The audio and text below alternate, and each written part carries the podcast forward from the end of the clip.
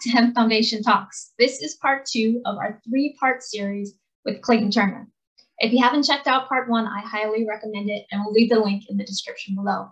To give you a brief summary, in part one, we learned more about Clayton and his journey into the hemp space, as well as unpacked his brilliant cannabis extraction method that is not only organic, but delivers targeted super responses to bring the user maximum benefits according to their needs. Don't want to miss that. In today's part two, we will dive back in with Clayton to review the value of the entire hemp plant, hempcrete issues, biochar capabilities, and on-demand energy systems to maximize processing efficiency. Then don't forget to come back for part three, where we cover even more hemp batteries, waste of CBD product processing, cryptocurrency for carbon tracking, and hemp bioplastics.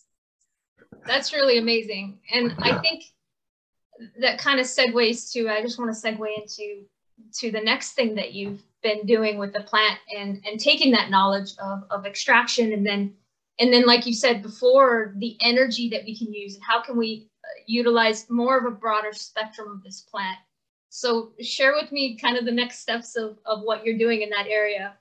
Yeah so the first step was um, we really thought i was very innately for a long time in the cbd market I, am back from the days when it was five to eight thousand dollars a liter, right? So just for CBD, uh, and just for like crude, yeah. you know, like, and no one knew how to make distillate. I went the first guy making distillate in Humboldt was Micah uh, and uh, and Dougie Fresh and I went down to Humboldt in the middle of the snow up on the mountain by the store. And anyone down there knows what I'm talking about. And uh, uh, and I went up on that mountain, and they didn't have electricity, of course. And it's very neat how they do it in Humboldt uh, before the legalization. They had rings of property on these mountains so that you had to go through one person's property to get to the next property to get to the next property and then you can get to the person because they own the road and everything and oh, they wow. section off the property to do that so when you when you when the cops are coming each person says provide your warrant give me everything you i don't think so let me call my lawyer so there's a stall so they have to come in by helicopter or but there's nowhere to land because it's all uneven. There's there's just you got to take time to get through the mountain on these old dirt roads and, and, they're all caged and fenced and you have to go get the guy and you can't clip it or kick it down. So so it's like there's this whole long period of time. So we go through all these different properties we get up there we're in this shed we're making it. But he was the first guy those were the first guys in that area and that's a pretty big area of hemp that we're doing real distillate product and distributing it to people. Mm-hmm. And we put in their crude oil system. So I was aware of distillate early, you know, and this other process early. And um, and so from that, I realized hemp is gonna take over. Cannabis mm-hmm. is gonna be here and and and in recreational markets, it's gonna be powerful, but it's not gonna come close to what hemp can do. And hemp hemp is like corn. We grow 90 million acres of corn, right? Hemp is like mm-hmm. cotton. And so we're going to grow millions of acres of, of, of hemp industrially. There is no reason you would ever grow millions of acres of CBD or THC product. You'd have so much that every man, woman, child, horse, ant, like, like it doesn't, it, has got pretty good legs when you yeah. grow it. Uh, and so, you know, a few acres will feed a lot of folks for a while. And so, so realistically speaking, I was like, wow, this is going to be a tidal wave. Let's get prepped for it. So to that end, first step was find a decorticator that could decorticate this material. And which, by the way, with my previous company that I was visionary officer of and, and brought them this equipment, it actually just landed and it makes great material. They're setting it up right now in Colorado. And it's one of the first major big decorticators that aren't a milling type decorticator, but a long strand whole plant fabric cloth decorticator wow. that, that that makes it for bed sheets, for for shirts, for for all the stuff you see and want in a hemp product. Not a cotton blend shirt. We're talking 100% hemp strand fiber product, uh, twine and other products as well. So so this decorticator was the first step. You have to hemp is a plant that you have to harvest, and that's tricky on its own. And then you also have to, um, in addition to harvesting it, you also have to then do something with it. An apple, you don't have to do a lot with an apple. You get it off yeah. the tree, you hand it to someone, you're like, good. Most agricultural processing is like that. Oh, we got corn, rip off the corn, you're fine. Even right. cotton, you just take the cotton off it's so high in cellulose. Here's your cotton. Not a lot of plants need a whole lot of work afterwards to get them to whatever, unless they're like grains and other products. So mm-hmm. for for this, we said, well, let's get this in first. Let's get that going, and then what do we do with it after? And everyone's running around going, we're going to do hempcrete, and we're going to do animal bedding, we're going to do these other things and and i thought that's not the future that hemp promised me from henry ford that's that's not the thing that that's that's great you're feeding chickens i'm eh, amazing because we're going to sequester yeah. carbon doing it and i don't want to i don't want to say that any of that isn't important It right. is ultra important and i and i respect every farmer who does it yeah. but for me personally I can't grow a plant to save my life. My plants, when I grow a plant, it just comes out like garbage. I'm not a, I'm an engineer. I'm not a grower. So, so for me, I, I go, well, that's, you know, like I, I, I go where I want to go, which is industrial processing. And so for me, the excitement lies in what can we do that's different? And so hempcrete has some problems with it. It's not structural. So they have to add additional structure inside of it, mm-hmm. unlike cement and it takes a lot of CO2 to cure it, which is hard to scale. And then you have to make a whole bunch of CO2 or have an offtake from someone who's doing it, which right. could be good. But CO2 that you make that's super pure, like in ethanol production and so on, is actually a valuable commodity used in air guns and all sorts of stuff. Like people have used for compressed CO2. Mm-hmm. So so the so so you're you're in this high cost and, and, then you can't transport the brick very far it has to be very close to where the stuff's grown. Has to be very close to where you're distributing it. It, mm-hmm. it, it has to be otherwise it loses its benefit. Right. So and then you yeah and then you're using fiberglass or plastic or whatever you're using inside of it to actually hold it together. Mm-hmm. and i thought well okay that might work. You know you might be able to scale that but you're going to have to overtake the cement industry. So first off you're going to have to fight with those guys who have a lot more money than you and we'll say that that's not structural boo boo. Like they'll they'll there will be holding it up. Right. and then they're also you know you need all these investment and and if you already have a massive cemented infrastructure you're going to have to tear all that out put in these new things. It's going to take time a lot of money. And right now every day we're running towards a climate crisis and we need a solution now. Right. So i thought well even if you captured 10% of the market which would be an amazing coup for hempcrete. If hempcrete was 10% of everything, that everyone would be just dancing around being like, we won. Like, it, it, yeah. it'd be like, it's a billion, multi-billion dollar industry. But even then, that's only 10%. And it would take years to get there. Mm-hmm. So, so for me, I was like, well, what can we structurally do that will make a more structural concrete and use the existing infrastructure? Because if I could, you know, if it's a hard sell and I'm a boutique industry and I'm trying to sell these bricks or the cement or whatever, and getting people to use it, um, and you can't just dump this, by the way, into cement, and you can't powder this necessarily and get structural cement. That's mm-hmm. called chipcrete. Hemp's not anything new in that regard. They've done this with wood for years. It's a non-structural concrete. You, you, can use it for like sidewalk or something. It's got chips of wood in it. It doesn't. It, it's not as strong if you put it in a building. You can't make multi-floor buildings. That's why a lot of hempcrete buildings aren't multi-floor. Some of them are, but they do those reinforcement. So for us, we said, well, let's do this. We have all that plant waste I mentioned earlier. Right. We have to generate that heat and get energy. So why don't we carbonize the plant?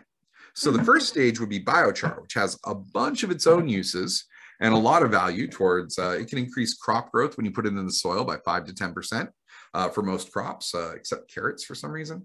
And it um, it's able to uh, hold more water in the soil, and it creates bioavailability for the uh, for the actual living soil of the plant, the mycorrhizae. They live inside the little microtubes of the carbon. So if you zoom in on this, or you Google, you know, uh, biochar and micro, uh, and and you look at um, uh, magnified, it just looks like a bunch of little straws clumped together with a little shell around it.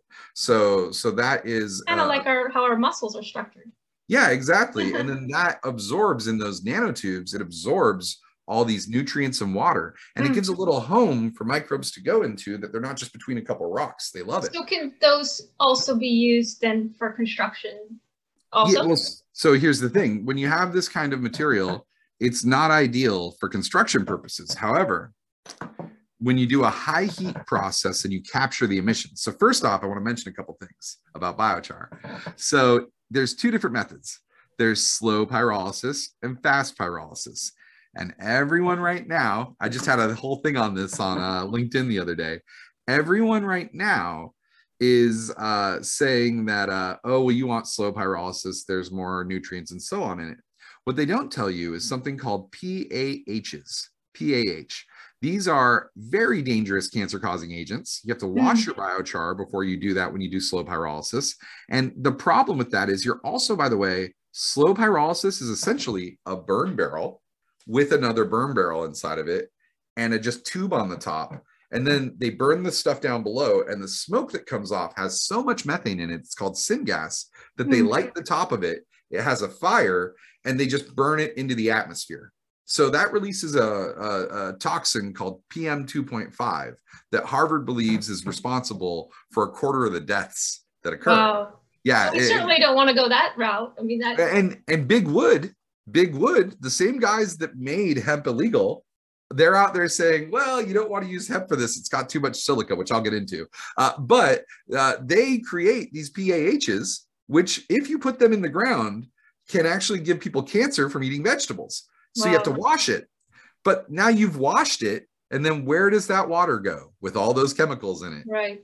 To the ocean and mm-hmm. the river. So now you're releasing all these, no matter what you do, sure, you didn't put it in the food, but where did you put those PAHs? So this whole process is a dirty old school wood and petrol process.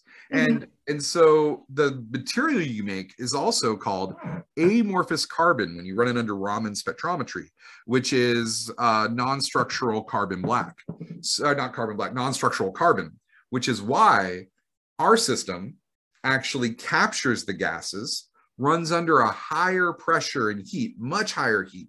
Um, you might run pyrolysis as low as 250 to 300 degrees Celsius we're going to be running at 1400 degrees Fahrenheit when we operate these units at least. So when you're doing so how that, is that an energy use as oh, well? Oh, it's it's well, it's amazing because the power to do that is burning the plant. You have a big rotary drum unit and you use 10%. Think of it this way: a wood stove. You have a wood stove, and to to get your wood stove going, that's all the energy you needed. You light the paper. And then it grows so what we do is it's a very well mm. insulated container and we control the atmosphere to increase the pressure. And by oh. controlling that atmosphere and controlling the oxygen, then what we're able to do is we light the fire with the 10% and then it starts generating the energy. But remember, I mentioned that stuff called uh, syngas. Yeah. So here's the actual real fun of it. Because our systems are emission free, unlike slow pyrolysis, we capture and cool all the gas that comes off. That's that flammable gas. It's called syngas. So after the first time you run pyrolysis uh, with fast pyrolysis uh, in the right system, then you will capture all of the syngas you need to restart your process every time. In fact, you'll have so much syngas that you end up with a surplus of 12%. And whenever the system needs a little more heat, it just injects a little of its own gas. So it's, it's a, a feedback loop yeah, it's a closed loop generator. It creates a surplus mm-hmm. because there's a lot of these gases in the plant. That's why when you bury them, they off gas into the atmosphere. So, uh, so this this is how we extract all of that from the plant. Now, while that's occurring, we're generating 1400 degrees. That's a lot. That's a lot of energy. Right. They run trains. They ran trains off of coal they put inside of a, a thing and just burned it we're at 1400 degrees. So, so for us, that's a lot of energy to run additional processes. Mm-hmm. And there's different types of thermoelectric energy systems like um, nuclear power. And you could look at a nuclear submarine or a, a nuclear plant.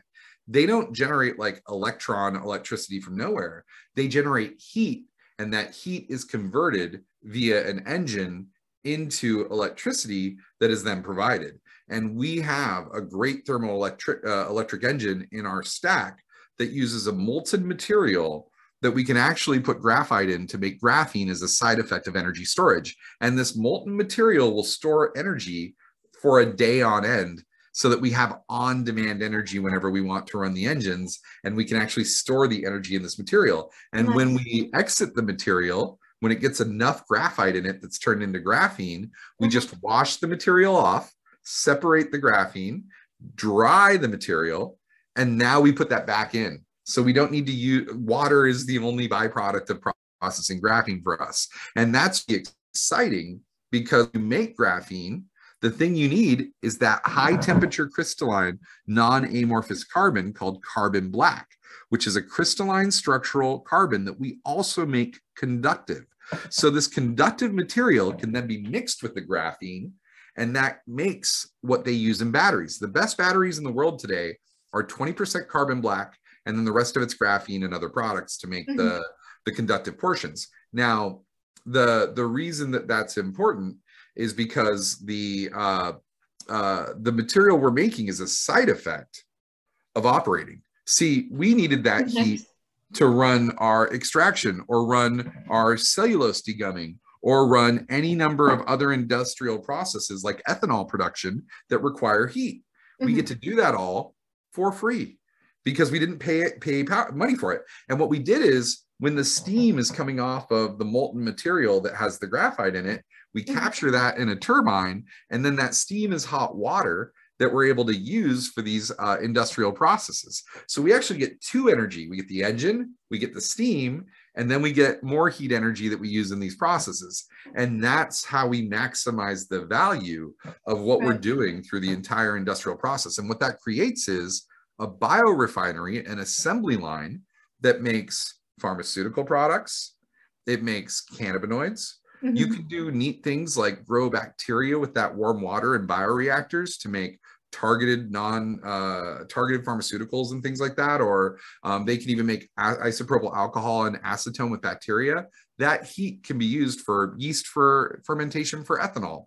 All of that means these processes now become zero energy but you didn't lose the electricity and we're not violating thermodynamics. You use the hotter version of that energy earlier and then you step it down capturing it again and again wow. through each process. And then that means now if i just make cbd and that's all i do then yeah. i have to live and die on the sword of cbd that's that's mm. everything i have is waste. My plant material that comes out of my facility waste. Yeah. my energy i use waste. The the yeah. chilling i did waste. All of it just becomes waste and then i eat all that and then i try and make a profit.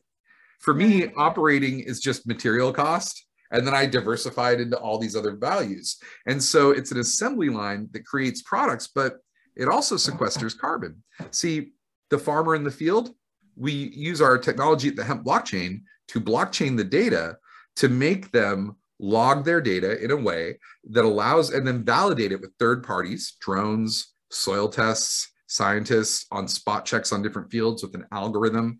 And we're doing this with uh, Algorand, uh, which is one of the leading cryptocurrencies. They're the first carbon neutral currency uh, or cryptocurrency. And uh, Silvio Micali is a Turing Award winner, teaches cryptography at MIT, pulled a whole team of MIT folks together to build his uh, crypto. And, and then with them is Global Logic, uh, they got bought by Hitachi for 9.8 billion dollars. We talked to their, we're, we're part of their, we, we work with their top staff, um, COOs, CTOs. So, and with their top blockchain uh, expert, uh, Raj. And so, with these folks, and they, and they have 20,000 programmers, by the way. And so, wow. with these folks, we're designing this top end software that mm-hmm. will track all of the data in the farm and what they do. Then we will tokenize a carbon credit on an NFT, load it with real money, which now means we have an actual cryptocurrency with real cash value. And right. then that is then sent to our process that emissions free makes this material. Now, this material is this plant right here, but this plant is 0.45% to 0.43% carbon. Mm-hmm. So, so that means that all of this carbon in my hand right now is now captured. This carbon in this little jar is not getting out into the air. It's not going to do anything but sit in there and not be in the atmosphere, messing up the earth. So, because of that, our process generates additional carbon credits. You get carbon credits for pyrolyzing and not emitting. And we get energy. We get electricity, which can be converted into hydrogen with a hydrogen converter. We get our syngas, which we have as well. And then we have all these peripheral processes that we run with the system to make these products that are necessary to have two. And what you're doing is you're transporting it to all one location, right? So mm-hmm. you're not taking it from the guy over there to the guy over here to the guy over there. All those transportation costs are what kill the actual economy of the system. Right. You set this up on rail rail spurs. you bring it in with the cheapest form of transit possible, and then you operate the system, giving energy and products to the people around you. And, and where it gets exciting is back to cement. This material is structural. So you don't need to actually have a CO2 curing plant that you take non-structural carbon, design a special uh, type of internal Lego lock, and then fight people who already have a patent on that and are restricting that technology in orders that they can make money for all their investments rightly. And so you got a big quagmire you're getting into going that route. Yeah. And then you have to fight the government to tell them that you're going to put this in at places and they're going to be like, that's non-structural. It doesn't meet MPA. Mm-hmm. So then mm-hmm. you have to prove it and blah, blah, blah. So that's going to take them a while. So instead, just dump that carbon I make in cement. If you have the proper ratio, which we have the recipes for, there's plenty of testing on it because this material, it already exists in our world from a hydrocarbon source. This mm-hmm. is exactly the same as the carbon black made from coal plants. And that's the place that makes carbon black. There's there's other than organic sources you get carbon black from coal plants. And all the rubber and tires mostly all the uh this microphone here that's black my kraken behind me all the black plastic you see is from coal plants and they burn up coal. And then what's left is this crystalline carbon that they then micronize and dump in products so for us, what we do is we do that with the bioorganic material and we make it cheaper than anyone because we have all these other processes to rely on. And right. so by by doing that, we can then offset, say, say we offset, I'll say 10%, 15% of cement. Well, we didn't just offset 10 or 15%, and we didn't need any special um, we didn't need any special system to do it. What, what we're able to do is the carbon credits that we generated growing in the farm and the carbon credits that we generated by making the material mean that not only did we use less of a really carbon expensive material, but we also sequestered all this material here. And mm-hmm. when you take this, you can look at the pyramids, they've been standing for a while. Yeah. If you go to your asphalt or your road, that asphalt is all carbon black from coal and fly ash. Mm-hmm. And, and, and that's going away we're getting rid of it. So how you get how are you going to get more roads? You're going to import it from China. So now you've yeah. just added to the carbon cost of all this. So so with that, we actually get to double the carbon value because we sequestered carbon in the making of the product mm-hmm. over the other use product. And then what we did is we also offset the use of this uh, material, like say this drywall right here. Right. So because of that, we can look at the the amount saved and the carbon credits generated as you know 10 to 20 percent reduction of the cement material now i would say this working with cement to get incremental changes that will make maximum impact is probably for the best. Working with these groups that already have the funding and infrastructure to right. give them products that can meet their needs and move faster. Because again, to do this all with hempcrete, a non-structural material that you need to reinforce with other mm-hmm. materials that cost carbon that you can't transport very well, this you could just do anywhere. You just, just like you were saying earlier, instead of destroying the infrastructure that there is right now, we can um, supply something that can change the percentage and make it um, uh, better, a little bit better for our planet, while we're helping, also helping uh, the farmers to grow more. right which which helps accelerate this whole process and create right. the industry so that the next guy he can come up with the 100% solution. I'm not smart enough. I got, I got, I got this one. I have all this energy I'm generating, these yeah. other things. But it's, I'm, it's like the yeah. in between and everything has to have its process, right? And, mm-hmm. and so instead of trying to destroy something, we can work with it, right? And, and um, destroying um, that infrastructure would take a lot of carbon. You'd have to take out all that machinery you have to build new machinery you have to build yeah. new buildings. That's a lot of construction. Like yeah. no one works that into their equation. It, it becomes ridiculous. Cement's so big. It's been there for so long. And by the way i live right by the home of cement. Portland's right down the street. Portland cement is from portland. That's that's where they that's what that's where it comes from. So so like it's it's uh that that whole process can just and by the way drywall and gypsum and all that same thing. Like, funny enough, this right here, this is gypsum and drywall. This is actually a fertilizer. When you're, if you make hemp paper on this and paint it with a limestone graphene paint uh, or a limestone carbon paint, then literally your walls are non-toxic. They actually carbon absorbs a lot of stuff, and so you you actually can have uh, break down your wall, crush it up. You're, you're helping the um to almost soak in the toxins. So Mhm. even if it's it's with it, like the Yeah, they're drywall. trapped. They're trapped. Yeah. Yeah. So, so, so in the sink, what about the paint? Because the paint is the most toxic too. not if you use our system not so there's so you can make a paint that's a, uh, uh it's called Graphenstone but you can do it with carbon too Mhm. and, and that's uh there's there are there are non-toxic paints out there there's milk based paints Right. paints. there's so and these paints are fine and when you look at the other component of drywall 10% of it's paper you got the paper on the that could be hemp paper so we can we can green 20 to 30 percent of drywall plastic Thank you for listening to Hemp Foundation Talks. Hemp Foundation is a nonprofit social enterprise on a mission to provide solutions for our current ecological crisis. Hemp Foundation and their brand Ukhi has created a value chain from village farms to the marketplace. Utilizing the many benefits of hemp to overcome deforestation, fight plastic pollution, and support regenerative practices to heal our earth. Foundation supports over 250 small village farmers in the Indian Himalayan region. In addition, they employ widows and women in the production of over 500 hemp products for the marketplace, from clothing to food to hemp bags, a large range of textiles, embroidered fabrics, home goods, and even hemp bioplastic.